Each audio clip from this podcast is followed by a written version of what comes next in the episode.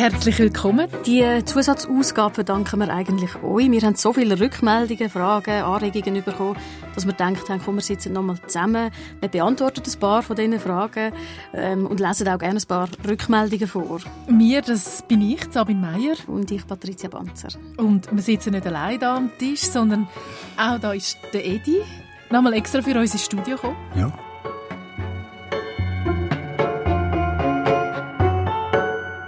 Und wer jetzt per Zufall von hinten anfängt los und die sechs Episoden noch gar nie gehört hat, äh, der Edi ist, sie sind heute 60, wir haben sie ein halbes Jahr immer wieder getroffen und sie haben uns dann ihre Lebensgeschichte erzählt, mindestens Ausschnitte davon. Wir haben auch ganz viele Leute aus ihrem Leben getroffen und über die Geschichten geredet. Ihr Leben kann man vielleicht so zusammenfassen, sie sind ein Gastarbeiterkind gewesen, sind zusammen mit ihrer Schwester aufgewachsen, in vielen Heimen ziemlich bald sind sie in den Drogen versunken, dann sind Einbrüche gekommen. Ähm, und dann ist eigentlich so ein bisschen 20 Jahre lang ein Teufelskreis von Kriminalität, Drogen, Therapie, Gefängnis, rein, raus, rein, raus, haben sie uns gesagt. Was wir aber relativ schnell gemerkt haben, ihre Geschichte, das ist nicht nur die Geschichte von einem, von einem Kriminellen oder einem Drogensüchtigen, die steckt voller Überraschungen auch, also anderen Fakten, die uns immer wieder überrascht haben, wie zum Beispiel, sie sind Lottogewinner, sie sind Rinderfarmer in Thailand, sie sind Vater, also biologischer Vater. Ähm, da haben wir nach dies nach immer mehr herausgefunden. Haben Sie sich dann in der Serie erkannt? Ja, ich habe ich wollte es schnell hören, also das, was mich ein bisschen interessiert hat, also ein paar Punkte, oder? aber ich konnte auch nicht mehr aufhören. Ich konnte es nach einem Stück können, äh, durchhören. Es ist nicht gegangen, dass ich abgestellt habe und, äh, und dann später nochmal gelost habe. Ja, ich habe mich schon erkannt. Ich gern dieses oder jenes auch noch gesagt, aber äh, das würde den Rahmen ein bisschen sprengen, oder? Das würde nicht mehr aufhören. Da müsste man eigentlich schon einen Film daraus machen. das haben wir ja auch gemerkt, das Reduzieren ist gar nicht so einfach von 60 Jahren. Für uns ist ja damals eigentlich Geschichte abgeschlossen nach sechs Teilen. Es hat aber so viele Fragen gegeben. Eine, die immer wieder kam, ist an Patricia und mich. Wie habt ihr eigentlich so jemanden wie den Edi gefunden? Genau, das können wir schnell beantworten. Wir sind, zuerst haben wir einfach eine gute Geschichte wählen. Wir haben mit Wahrheit und Lüge spielen. Wir haben eigentlich einen Betrüger wählen. Ähm, wir haben Zeitungsartikel gesucht zu so Themen, haben versucht, gewisse Leute, die wir dann spannend gefunden haben, zu erreichen. Haben dann gefunden, ah, das ist der falsche Weg. Haben angefangen, Anwälte kontaktieren, die wir empfohlen bekommen haben. Und haben mit ihnen dann mehr so darüber geredet, was für Leute sind ihnen geblieben. Aus verschiedenen Gründen. Haben sie berührt, haben sie beschäftigt, lassen sie nicht mehr los. Und dann ist ihr Name gefallen. Und ähm, aus dem Grund, dass sie einfach sehr, sehr, sehr ein vielseitiges äh, Leben haben. Ein dickes Dossier, ein dickes Dossier, genau. Und was uns dann eigentlich mehr erstaunt hat, ist, dass sie sofort zugesagt haben. Ja, ich bin früher, wo, ich, wo es mir nicht so gut gegangen ist, manchmal auch so in, in den Zellen, wo ich mich äh, wollte wehren oder gegen die Justiz, gegen die Anschuldigungen. Ich wollte ja wieder rauskommen und so. Und da habe ich immer das Gefühl, ja, das muss man, äh, das muss man öffentlich machen, was da abgeht. Und äh, ja, das, schon dort war der Wunsch, irgendwie äh, mein Leben zu verfilmen. und ja, das ist dann irgendwie äh, dann geblieben, oder, der Wunsch, bis heute. Oder? Und äh, darum habe ich jetzt sofort zugesagt, das ist zwar kein Film, aber äh, man hat immer die Möglichkeit, äh, das öffentlich machen, oder? was man äh, erlebt hat. Und ich finde das äh, noch gut, dass man das kann. Man muss sich auch nicht verstecken. Äh, die einen schämen sich. Äh, okay, bei mir ist es so gegangen und ich kann es nicht ändern. Es ist so passiert. Was uns jetzt, Patrizia, mich noch auch noch gefreut hat, ist, dass die Recherchearbeit, die wir dort transparent gemacht haben, auch die Kontakte, die Gespräche, die wir mit ihnen hatten und die Gedanken, die sind sehr gut angekommen. Hat uns sehr gefreut, dass die Rückmeldungen gekommen sind. Ist für uns auch ein Experiment gewesen, gell? Ähm, sollen wir das so machen? Das war eine so eine Rückmeldung gewesen. Hat Ihnen das auch gefallen? Das ist vielleicht nur schnell eine Zwischenfrage, dass eben die Recherchen von uns, wo wir ja immer wieder ein bisschen hinterfragen, äh, was machen wir da, hinterfragen, auch zum Teil, ja, sagen Sie uns die Wahrheit oder nicht? Wie haben Sie das empfunden? ich, ich habe das sehr gut gefunden, auch so die Zusammenschnitte von da, also dass auch äh, die Leute haben können äh, etwas dazu sagen, äh, wie meine thailändische Ex-Frau, wo äh, sich ja geweigert hat, oder? Die wird einen guten Grund haben dazu. Äh, da muss ich schnell sagen, die hat kein schmeichelhaftes Mail geschrieben. Ja. Sie hat geschrieben, ähm, äh, sie will nichts mit ihnen zu tun ja. haben, sie hat ihr Leben versaut, so ein bisschen in dem Stil. Hat sie eigentlich irgendeine Reaktion überrascht, die Sie da jetzt gehört haben? Haben Sie von irgendeinem Menschen gemeint, der würde etwas anderes sagen? Überrascht hat mich eigentlich keine, nein. Also, Weil man muss vielleicht sagen, Sie haben ja nicht gehört, was für Interviews wir geführt haben und was die Leute über Sie gesagt haben. Sie haben das wirklich auch erst effektiv gehört, wo alle anderen die sechs Teile haben können hören. Mhm. Ähm, eine Frage, die immer wieder kam, ist, wie geht es am Edi heute? Also, wie geht es Ihnen eigentlich? Ja, im Moment, eine Zeit lang ist es mir recht gut gegangen. Auch jetzt geht es mir eigentlich noch gut. Ich bin äh, recht gut beschäftigt. Ich kann, kann mir alles so einrichten, wie ich es gerne möchte. Ich kann, ich in Ferien, ich kann mir das leisten, was ich, was ich, äh, was ich will. Ich muss nicht äh, kriminell sein in irgendeiner Form. Und vor allem, ich erlebe das alles nüchtern und nicht irgendwie betäubt oder, von irgendwelchen Substanzen. Viele scheint das wirklich berührt zu haben, ihre Geschichte, beschäftigt zu haben. Gibt es auch Reaktionen jetzt auf ihrer Seite, die sie bekommen haben von Leuten in ihrem Umfeld, ähm, wo sie erkannt haben vielleicht, oder andere Reaktionen? Eine einzige Dame hat mich erkannt im, in einem Zusammenhang. Ich habe mal Kontakt mit ihr. Und die hat das eigentlich noch gut gefunden, weil sie hat selber einen Bruder, also irgendwelche Parallelen zu meiner Schwester auch. Sie ist irgendwie Therapeutin und ihre Brüder hat extreme Drogenprobleme und sie hat ihm dann auch das zum äh, zum Losen empfohlen und ja das habe ich eigentlich noch gut gefunden. Und auch, dass sie gesagt hat, dass ich, dass, äh, dass ich es gut finde, dass ich das öffentlich gemacht habe, also dass ich das erzählt habe. Und obwohl es manchmal ist mir, äh, die Emotionen recht, äh, sind mir recht aufgekommen. Ich kann, äh, ja, gewisse also Gefühle auch, mit auch, auch, auch, mit dem Sohn und äh, wenn, wenn ich ohne meinen Sohn gehört habe und gewisse Situationen einfach wieder aufgekommen sind, das die Gefühle, oder, die man dort hatte und, und dort, oder, das ist manchmal schon ein bisschen schwer, oder? Das wieder ab, abrufen und wieder durchleben und ja. Das haben wir natürlich auch gemerkt, es kommt relativ locker, flockig über die Gespräche mit Ihnen.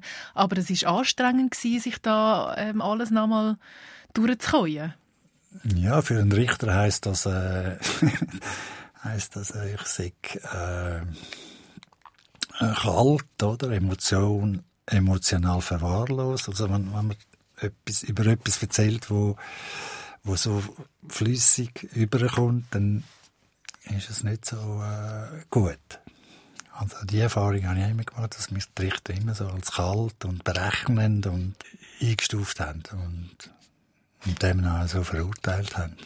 Wir haben sie nicht als, als kalt oder berechnend eingestuft. Wir haben aber die Emotionen, das muss man vielleicht sagen, auch lange nicht so gemerkt. Sie haben ihr mhm. nach ein paar Gesprächen uns mal gesagt, das geht mir jetzt sehr nach, über das zu reden, über die Vergangenheit zu reden, weil sie machen einen, einen lockeren Eindruck und erzählen gern und gut. Das kann eben schon auch täuschen. Also uns ist es zu einem gewissen Grad ein bisschen so gegangen, ähm, was aber natürlich dazu geführt hat, dass die Leute, die es gelost haben, sehr gern gelost haben, ihnen gern zugelost haben. Vielleicht können wir ein paar von diesen Reaktionen mhm. anhören und schauen. Wir haben da ein paar zusammengetragen.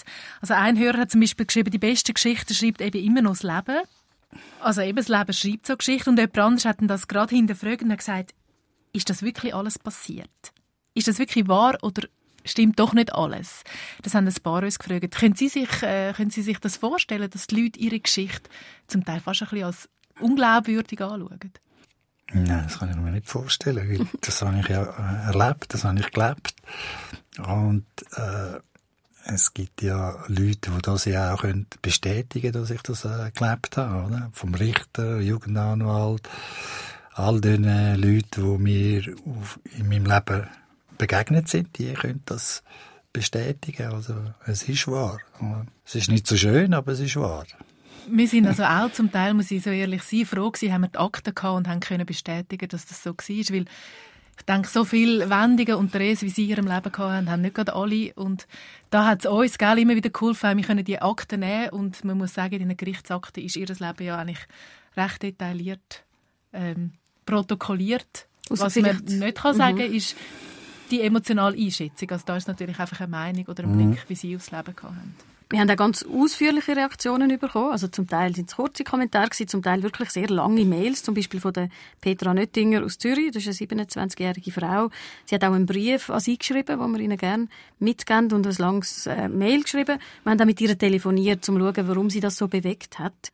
Sie ist ähm, eigentlich so ein durch die ganze Gefühlswelt ist bei mir persönlich durchgegangen, als ich das gelost habe. Ich war recht hässlich auf ihn, weil ich einfach gefunden habe, hey, jetzt reiss dich mal zusammen oder, oder das kannst du durch dir selber gar nicht alles antun.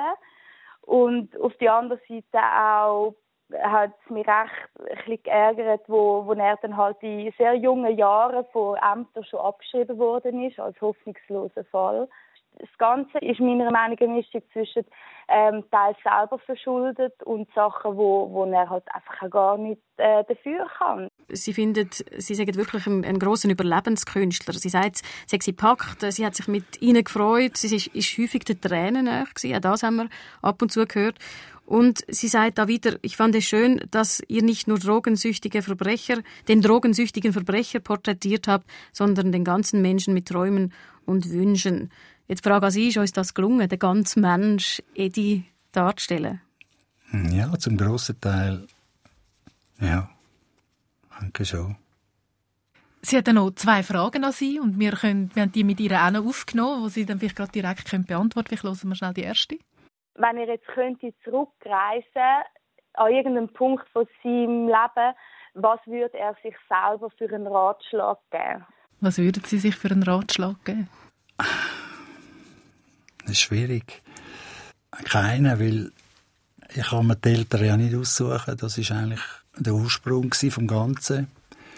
Und wenn ich richtige Eltern hatte, die sich äh, mich, um mich gekümmert haben, meine, meine Wünsche, meine Talente gefördert haben, dann wäre das sicher äh, anders rausgekommen, als wenn man einfach nur auf sich selber äh, überlassen ist.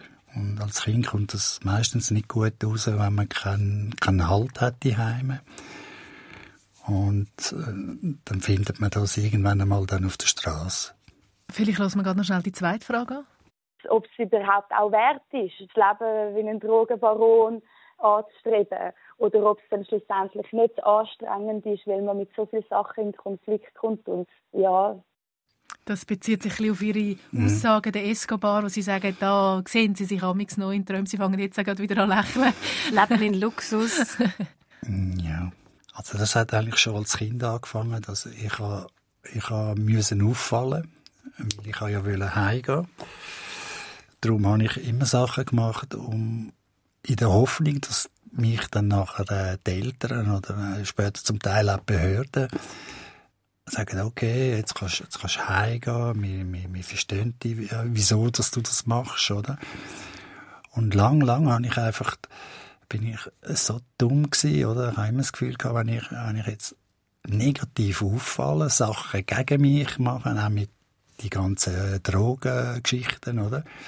Dann macht man ja nur sich selber etwas zu leiden. Und ich habe immer gewartet, dass jemand kommt und ich habe geträumt, dass jemand kommt und sagt, komm, jetzt, äh, äh, wir machen jetzt das und das mit dir und, und dann kommt es wieder gut, oder? Und das ist nie passiert und es ist zwar dann einmal passiert, aber es ist dann spät. Ich bin dann zu fest in, in diesen Drogen hinein dass ich nicht einmal eine Lehre äh, können machen wo, wo mir angeboten worden ist. Da sprechen Sie wahrscheinlich Marie Legrand an, die äh, genau, Frau, die ja. besucht hat im, im Gefängnis und, und Malutensilien gebracht hat. Ja, ich habe mich dann äh, manchmal äh, in der Nacht, so in der Zelle, und mir gesagt, wieso hast du das gemacht oder wieso machst du das? Und, aber ich konnte einfach nicht können äh, zurück. Ich war wie gefangen von diesen Drogen. Ich konnte ich nicht zurück. Oder? Sie spricht da vielleicht auch ein bisschen eine Verherrlichung an von dem Gangster-Dasein, von, von, eben, von dem Leben im Luxus in einer Hacienda à la Escobar, so ein bisschen die Träume, die auch verfilmt werden, oder? So vom, von, von dem Verführerischen, wo, wo das die Kriminalität auch an sich hat. Ja, wenn Sie mal im Gefängnis sind, dann, dann verstehen Sie vielleicht die Träume, die Verherrlichung, oder? Das, äh, so Träume halten einem am Leben und auch wenn sie nicht so schön sind, aber man lebt. Es sind viele Leute ähm, auf uns zugekommen oder haben geschrieben, die Mitgefühl hatten für sie. Es sind auch bisschen weniger positive Reaktionen reingekommen. Also hat es einen Hörer aus, aus Obwalden, der uns geschrieben hat, in meinem Ermessen ist der Edi einfach faul und schiebt vieles ab. Dumm ist er sicher nicht, aber ein bisschen Egoist. Was sagen Sie dazu, wenn ein Hörer Sie als faul und, und, und egoistisch beschreibt? Ja, ich weiß nicht, auf was das bezieht, äh, dass ich faul bin, auf, äh, dass ich nicht arbeiten oder so. Vielleicht ja. sich nicht motivieren, um jetzt einfach das Packen, den richtigen Weg zu gehen, im Staat auf der Kasse liegen, vielleicht auf das. Wir haben jetzt auch nicht grossen Kontext dazu.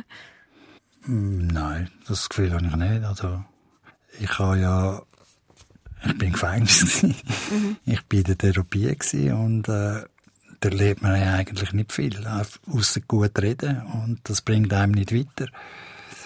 Äh, schlussendlich habe ich es dann selber ja müssen machen. Ich bin doch nicht zu faul gewesen, äh, mich da äh, am Arsch zu nehmen und aus dieser Situation rauszukommen. Es hat funktioniert.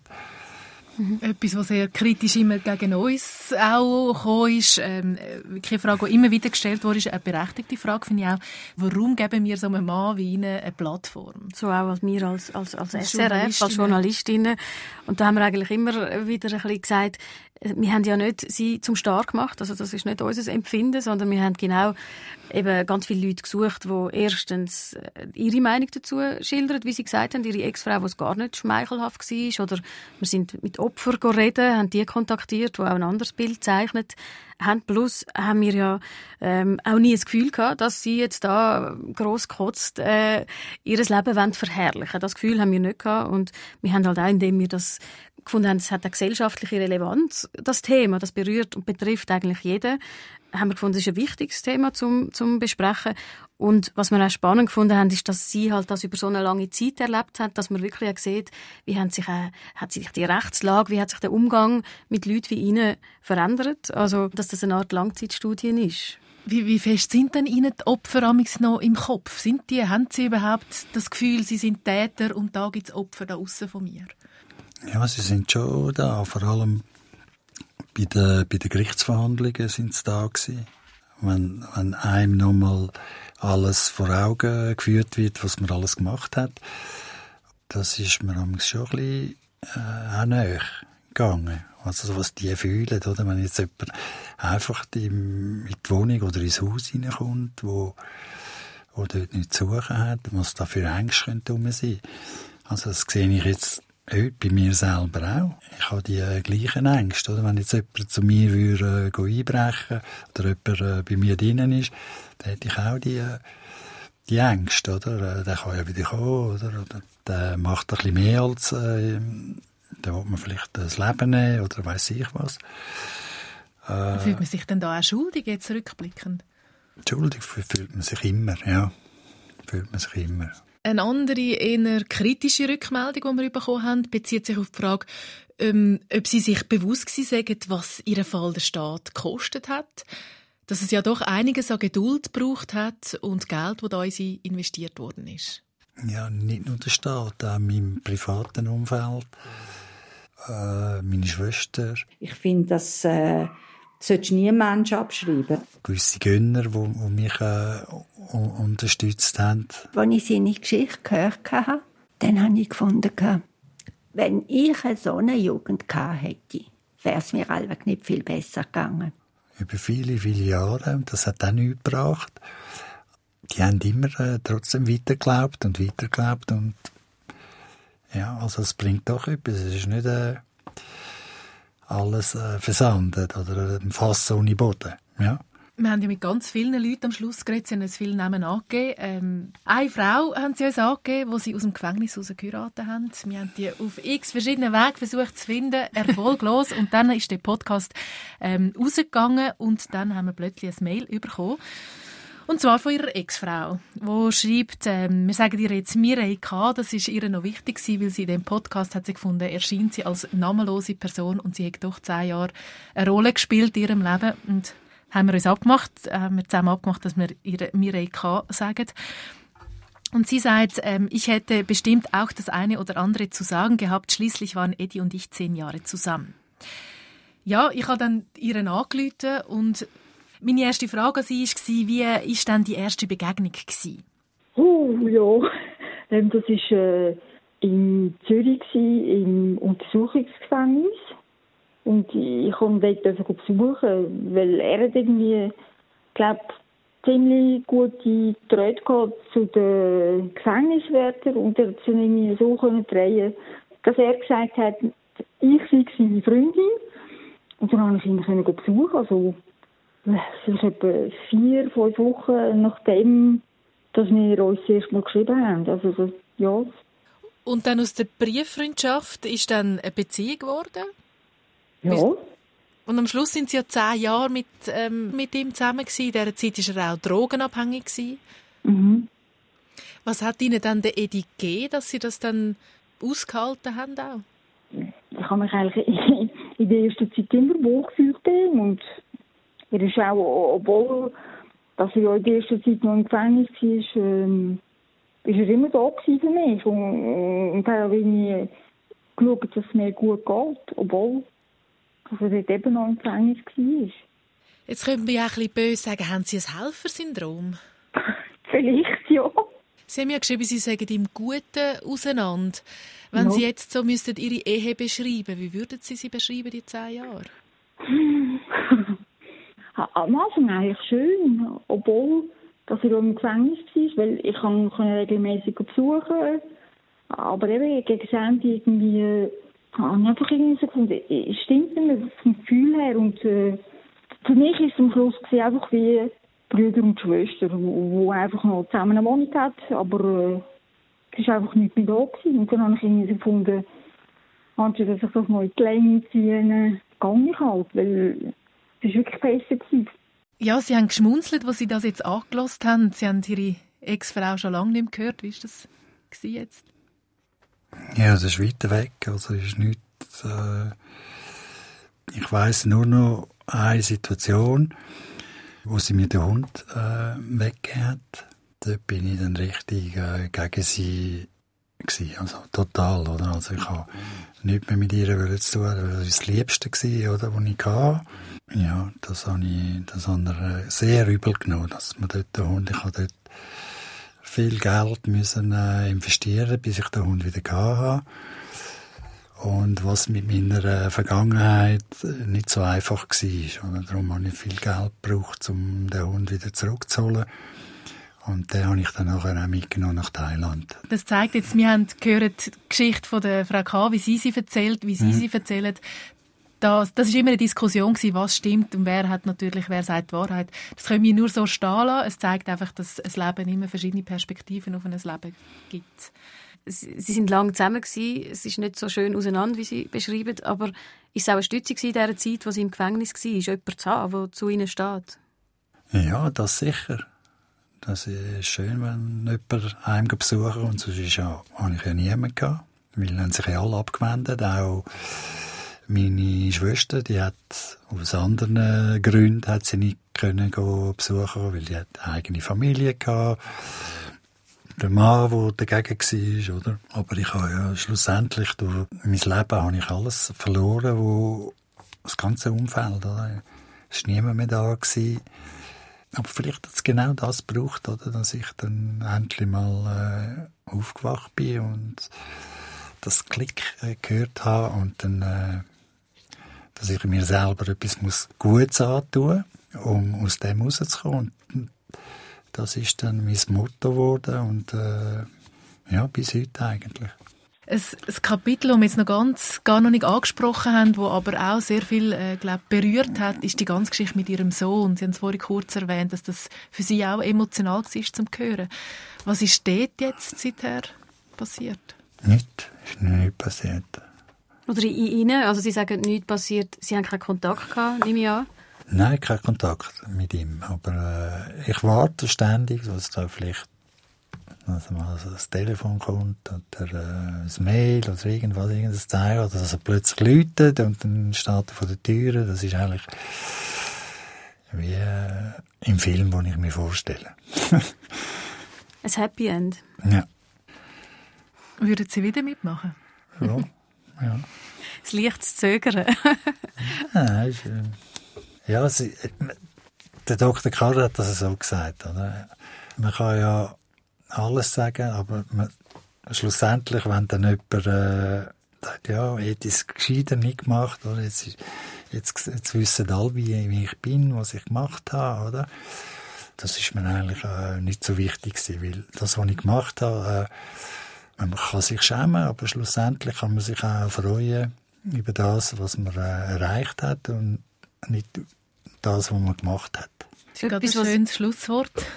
Ähm, Sie haben vorher von einem Happy End geredet. Das wünschen Ihnen viele. Das ist auch eine Reaktion, die häufig reinkommt, dass die Leute sagen, wir wünschen dem Edi viel Glück. Zum Beispiel Veronika Heule sagt, ich wünsche Edi, dass er diese Ruhe, die er momentan hat, behalten kann. Das wünschen wir Ihnen natürlich auch. Das war jetzt einfach ein loser Überblick von den Reaktionen, die wir bekommen haben, seit der Edi-Podcast aufgeschaltet worden ist. Nochmal herzlichen Dank an alle, die sich gemeldet haben und den Podcast gelesen haben und weiterteilt haben und empfohlen haben. Und uns freut natürlich weiterhin von euch zu hören. Man kann das weiterhin hören, man kann weiterhin ähm, Inputs geben über die Podcast-Serie Edi oder auch Ideen für neue Geschichten natürlich. Nehmen wir auch gerne entgegen. Sehr offen. Ja, srf.ch slash Edi. Dort hat es ein Feedback-Formular, wo wir äh, jederzeit noch etwas reinschreiben Ich bin Sabine Meier. Ich Patricia Banzer. Und ich bin der Edi. Genau. Und merci an Céline Raval für die ganze Produktion.